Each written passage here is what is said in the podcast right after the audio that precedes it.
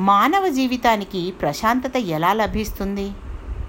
జనక మహారాజు ఓ జ్ఞాని వద్దకు వెళ్ళి నేను ప్రశాంతంగా ఉండలేకపోతున్నాను అన్నాడు. నువ్వు నీ బాధ్యతలు సరిగ్గా నిర్వర్తించడం లేదా? అని అడిగారు ఆ జ్ఞాని. అష్టావక్ర మహర్షి. మా రాజ్యానికి శత్రు భయం లేదు దొంగల భయం లేదు. మా రాజ్యంలో పన్నులు తక్కువే న్యాయ వ్యవస్థ కూడా బాగుంది. ఎక్కడా ఎవరికీ అన్యాయం జరగదు. ప్రజలందరూ ఆనందంగా ఉంటున్నారు. కానీ నాకే ప్రశాంతత లేదు. ఏం చెయ్యాలి నేను? అని రాజు ప్రశ్నించారు. సరే నీ బాధ అర్థమైంది. నేను ఒకటి చెప్తాను అలా చెయ్యి. నీ రాజ్యాన్ని నాకు ఇచ్చేసేయి. అన్నారు జ్ఞాని. అంతకన్నా ఇంకేం కావాలి? తీసుకోండి. ఈ క్షణమే ఇచ్చేస్తున్నాను. నా రాజ్యాన్ని చెప్పాడు రాజు.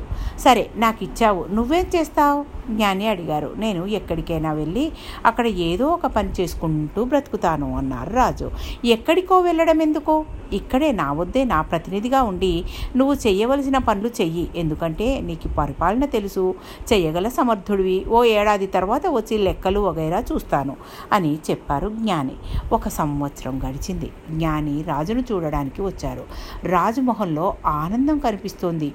ఎక్కడా ఆవగింజంత దిగులు కనిపించడం లేదు. జ్ఞానిని సాదరంగా ఆహ్వానించి సపర్యలు చేసి లెక్కలు చూపించాడు రాజు.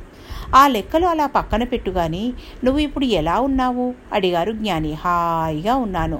కావలసినంత ప్రశాంతత అనుకోండి. మును పెన్నడు ఇంత హాయిగా లేను. మీకు నా ధన్యవాదాలు అన్నాడు రాజు. సరే గాని పూర్వం నువ్వు చేసిన పనులకు ఇప్పుడు నువ్వు చేస్తున్న పనులకు ఏవైనా తేడాలు తెలిసాయా?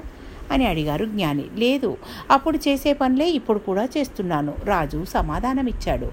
అప్పుడు ఎందుకు మానసిక ఒత్తిడికి లోనయ్యావు?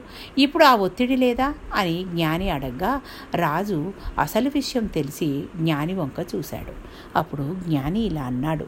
అప్పట్లో నువ్వు ఇది నా పని నా బాధ్యత అని ఆలోచించావు. ఇప్పుడు నువ్వు ఇది నాది కాదు నేను ఇక్కడ కేవలం ఒక ప్రతినిధిని అనుకున్నావు. ఆ మనసే అన్నింటికీ మూలం.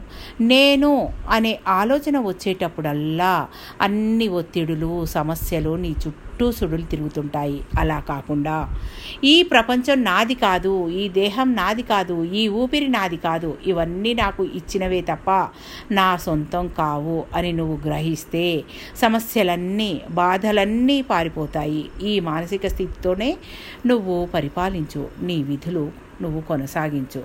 నీకు కావలసినంత ప్రశాంతత లభిస్తుంది అన్నారు. Thank you. మీ పద్మజ.